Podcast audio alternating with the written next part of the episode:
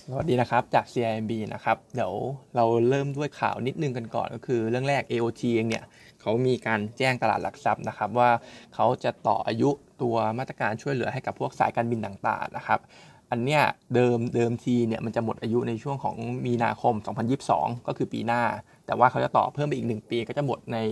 มีนาคม 2023 นะครับ จะเป็นเกี่ยวกับพวกอ่า parking fee landing fee ต่างๆ รวมไปถึงพวกสัมปทานร้านค้าด้วยนะครับ ก็จะต่ออายุอายุออกไป แต่ว่า ใน forecast ในโมเดลของเราจริงๆ มันก็ไม่ได้มีผลกระทบอะไรมากนะครับ อาจจะมีเป็นลบต่อ revenue สัก 5-10%แล้วก็คิดว่า recommendation ของตัว consensus โดยรวมสำหรับ target price ของ AOT เนี่ยก็คงไม่ได้เปลี่ยนอะไรมากเช่นกันนะครับ ซึ่งตัวหุ้นเองเนี่ยสำหรับ AOT ผมมองว่าถ้าเราจะเล่นนะครับ ตรงนี้ยังไม่ค่อยน่าเล่นเท่าไหร่ มันอยู่เหมือนที่ขอบบนแนวต้านนะครับ คิดว่าถ้าจะเล่นจริงๆเนี่ยรอเบรกสักประมาณ 68.5 ค่อย follow by ดีกว่าสำหรับตัวนี้นะครับ ส่วนวันนี้เดี๋ยวสคบสสสบคชุดใหญ่นะครับ จะมีการ พูดคุยกันเรื่องของการเปิดผับเปิดบาร์แล้วก็ให้กินให้ให้ดื่มแอลกอฮอล์ในร้านอาหารได้นะครับ ซึ่งคิดว่าถ้าถ้าแอปพรูฟกันจริงๆเนี่ยก็คงเป็นวันที่ประมาณ 16 ธันวาคม ผมมองว่าถ้าแอปพรูฟเนี่ยก็คงจะเป็นบวกต่อหุ้นอย่างพวก CPO Macro ปทไอ OR หรือว่า PTG นะครับ เพราะผมมองว่าการที่ให้ดื่มแอลกอฮอล์ในร้านอาหารได้เนี่ยมันก็จะทำให้ชีวิตกลางคืน มีความคึกคักมากขึ้น คนอาจจะนัดกันดื่ม นัดกันกินข้าวมากขึ้น แล้วก็พวกแหล่งท่องเที่ยวต่างๆเนี่ยผมคิดว่าอย่างพัทยาหัวหินแล้วพวกเนี้ยมันน่าจะคึกคักมากขึ้นในช่วงชีวิตตอนกลางคืนนะครับก็จะเป็นเซติเมนต์บวกกับหุ้นเหล่าหุ้นเหล่านั้นไปนะครับส่วนโควิดมีอัปเดตนิดนึงก็คือมีสายพันธุ์ใหม่ WHO เนี่ยเขาแจ้งเตือนมานะครับว่ากำลังมอนิเตอร์สายพันธุ์นี้อยู่ ซึ่งมันเริ่มระบาดในฝั่งของ South Africa แล้ว แล้วก็มีมีแพลมๆมาแถวพวกฮ่องกงเหมือนกันนะครับ แต่ว่ายังเป็นการติดเชื้อที่ยังกลุ่ม cluster เล็ก ๆ อยู่นะครับ ยังไม่ได้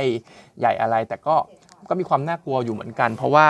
เพราะว่าการกลายพันธุ์เนี่ยมันค่อนข้างรุนแรงสำหรับสายพันธุ์นี้นะครับ แต่ก็อาจจะยังไม่ต้องวิตกอะไรมาก ซึ่งจริง ๆ แล้วเนี่ยเรื่องของโควิด ผมยังลุ้นเกี่ยวกับเรื่องของยาเม็ด ไม่ว่าจะเป็น Molnupiravir หรือว่าของยาเม็ดของทางไฟเซอร์ก็ตามนะ เพราะว่าจริง ๆ ผมเคยได้ยิน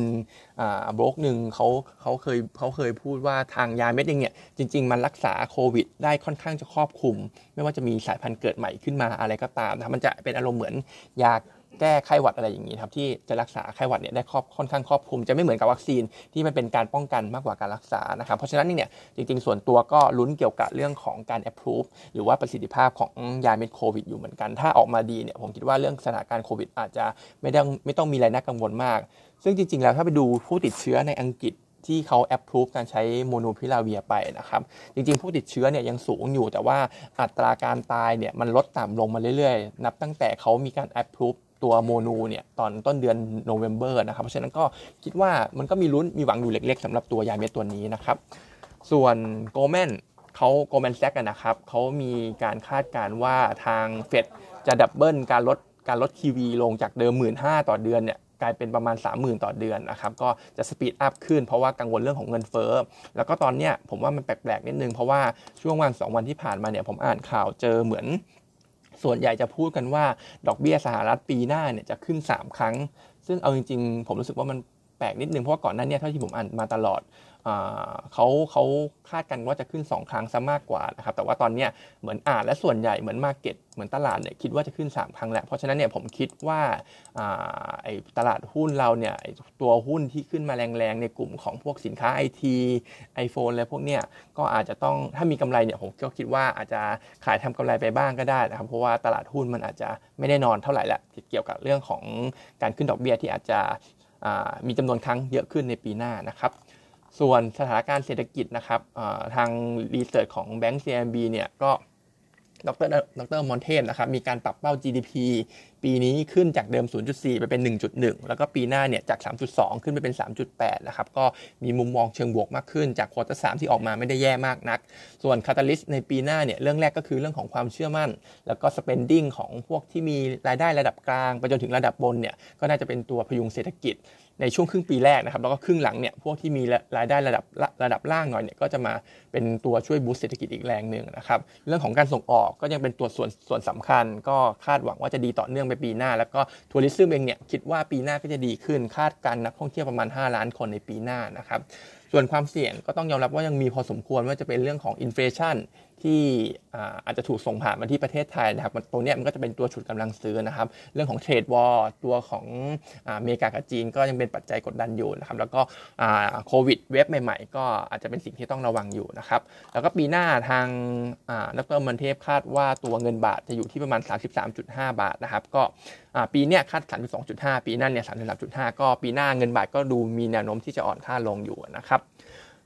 ส่วน paper เนี่ยพี่วามมี initiate ตัวดูโฮมนะครับ ก็เริ่มต้น initiate ด้วยคำแนะนำซื้อ target price เนี่ย 28.25 นะครับ ซึ่งถ้าเทียบกับราคาปิดเมื่อวานเนี่ย ก็ถือว่ายังมี upside พอสมควรประมาณ 20 กว่าเปอร์เซ็นต์นะครับ โดยสิ่งที่เราชอบเรื่องแรกเลยสำหรับตัวดูโฮมก็คือตัวของการขยายสาขา ตรงนี้เนี่ยจะ boost จะช่วยตัวเลขหลายเรื่องด้วยกันของดูโฮมไม่ว่าจะเป็นตัวของ same store sales growth จะดีขึ้น และพี่วามก็คาดว่าตัว same store sales growth เนี่ยมันจะอยู่หลักสักประมาณ 10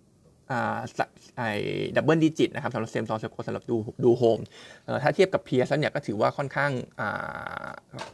ดีเหมือนจะเป็นอันดับหนึ่งด้วยซ้ำนะครับในช่วงของ 2-3 ปีข้างหน้านะครับแล้วก็เรื่องของ gross margin ยังมี room ให้ขยายเพิ่มปรับตัวเพิ่มขึ้นได้อีก ไม่ว่าจะเป็นจากเรื่องของ house brand ที่ตอนนี้น่าจะอยู่แค่ประมาณ 16%ของ total sale เองนะครับเรื่องของการขยายสาขา format format ของร้านใหม่ๆของเขาเนี่ยจะเป็นขนาดที่เล็กลงมาเป็นไซส์ L นะครับซึ่งไซส์ L เนี่ย margin จะดีกว่าไซส์ XL ที่เขามีอยู่เพราะว่า XL เนี่ยส่วนใหญ่ขายวัสดุก่อสร้างที่ margin ค่อนข้างต่ำนะครับแล้วก็สุดท้ายจะเป็นเรื่องของตัว DC Distribution Center ของเขาที่เขาพยายามที่จะ